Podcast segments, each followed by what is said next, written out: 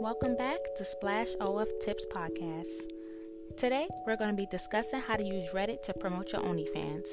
When setting up your profile, make sure to choose a username you love.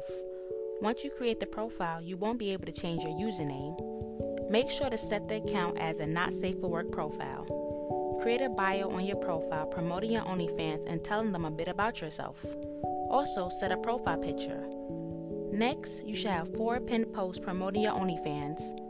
The caption should be telling them what you offer on OnlyFans and how much your subscription price is. And let them know your OnlyFans link is in the comment section of the post. Once you publish the post, go back to the post, put your OnlyFans link in the comments, click the three dots on the post, click moderate, and sticky post. The post will be pinned at the top of your profile. Once you have your profile set up, you can search subreddits that fit your niche. Some groups require you to have a certain amount of karma in order to post in the groups. The groups will not tell you how much karma is required to post, so you will have to keep searching for groups you could post in. Do not promote in groups that doesn't fit your niche.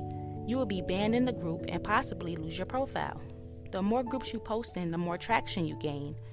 Do not promote your OnlyFans in groups that doesn't have anything to do with OnlyFans.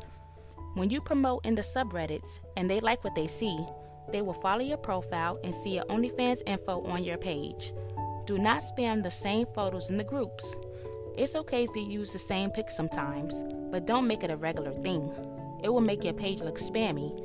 When you receive followers, they will not see you posting in subreddits on their timeline. They will only see you post when you post on your page. That's how you will get them to subscribe to your OnlyFans by promoting it on your page. I hope this episode was able to help you. Bye.